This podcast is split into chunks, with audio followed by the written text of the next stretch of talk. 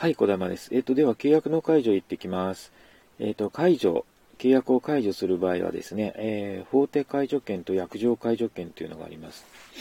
えっ、と、行使方法としては、あの、解除権を有する者が相手方に対する一方的な意思表示によって行うと、解除の意思表示は撤回できないと。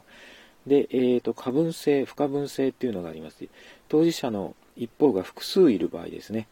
え数人いる場合は契約の解除はその全員からまたは全員に対して行い当事者の中の1人について解除権が消滅したときは他の者の解除権も消滅すると、え当事者多数当事者の場合ですね、えこうしないとまあ収集がつかないということなんですね、え共有物の賃貸借契約を解除する場合は共有者は持ち分の価格の過半数で解除することができるというのと比較しましょうということです。え契約の解除と、え共有物の賃貸借を解除する場合、ちょっと違うんですね。共有物の賃貸借を解除する場合は、持ち分の価格の過半数で解除することができます。で、えーと、効果、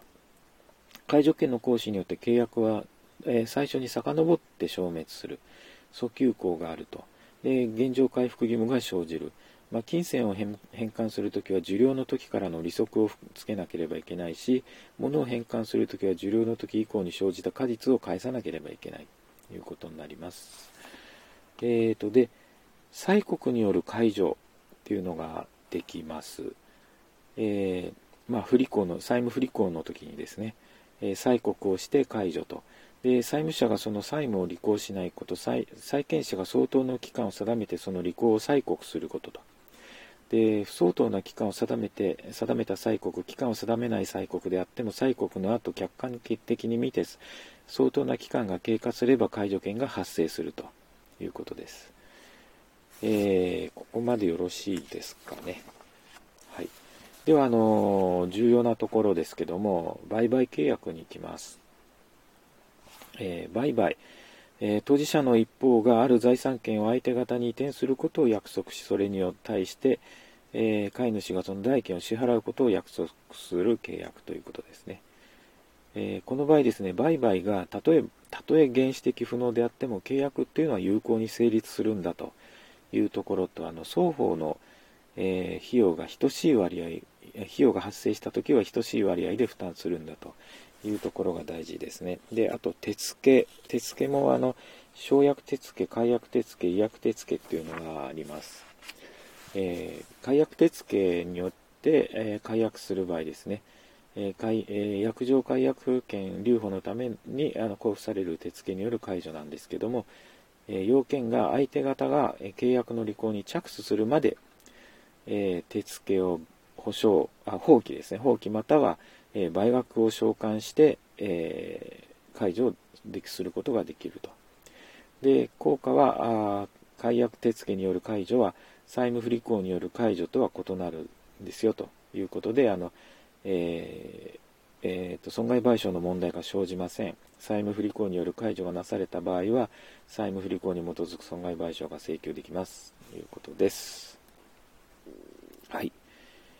えーと、では、え、ー、と、担保責任ですね。えー、まあ、解約解除した時の担保責任ですけども、飼い主が引き渡された目的物の不適合を知った時から1年以内にその旨を売りなしに通知しない時は、えー、飼い主はその不適合を理由として担保責任を追及することができない。えー、通知なんですね、ここは。1年以内っていうのは通知、不適合が分かった時に、え買ったものの目的物ですね、不適合が分かった時から1年以内に通知をしないと、えー、担保責任が追及できなくなりますよと。で、この1年っていうのは通知なんですけども、えー、と、じゃあ、それを行使するのはどうかっていうと、5年以内っていうのが決まってますね。で、売り主がその不適合について悪意または重過失であった時は、まあ、えっ、ー、と、追求することがどんどんできると。いうことですね。知ってて、えー、不適合を売ったんだったら、そりゃ1年以上経っても、あの、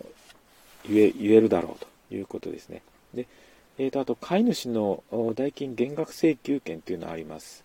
えー、どんな場面かと言いますと引き渡された目的物が種類、品質または数量に関して契約の内容に適合しないものである場合、あと、まあ、売り主が買い主に移転したい権利が契約の内容に適合しないものである場合ですね。こういった場合で、あの不適合が飼い主の責めに帰するべき自由でないっていうことであれば、えー、まあ、その不適合のて、えーと、程度に応じて代金の減額が請求できると。これが飼い主の代金減額請求なんですけども、えーと、その際、飼い主が相当の期間を定めて履行の貫通を、えー、あ追加を催告することっていう条件があります。で、あと、もう一つですね、その期間内に、えー、履行の追加されないっていう場合ですね。ただ、えー、履行の追加が、えー、不能である時とか、売り主が履行の追加を拒絶する意思を明確に表示した時、もしくは、え、契約の性質または当事者の意思表示により特定の日時または一定の期間内に履行しなければ契約をした目的を達することができない場合において売り主が履行の追加をしないでその時期を経過した時こういった場合は、えー、催告をせずにあ違うね期間あまあいいんだ催告をせずに、えー、減額請求ができますということです。はい。では、えっ、ー、と、贈与契約いきます。贈与契約っていうのは、えー、贈与者が相手方、受贈者って言いますが、受贈者に、えー、無償で財産を与える契約で、えこれは無償なんですね。無償返、え返無諾性契約になります。で、これはですね、えー、と、書面によらない契約贈与っていうのは、あ各当事者が解除することができちゃうっていうところがポイントでして、これ550条の本文です。で、あと、履行が終わった部分については解除することができません。で、その履行の終わった部分っていうのは、動産であれば引き渡しだし、不動産においては、登記または引き渡しだしということになります。で、えー、次にですね、賃貸借契約なんですけども、賃貸借契約、非常にちょっと重要なポイントなので、えー、次回、改めてということになります。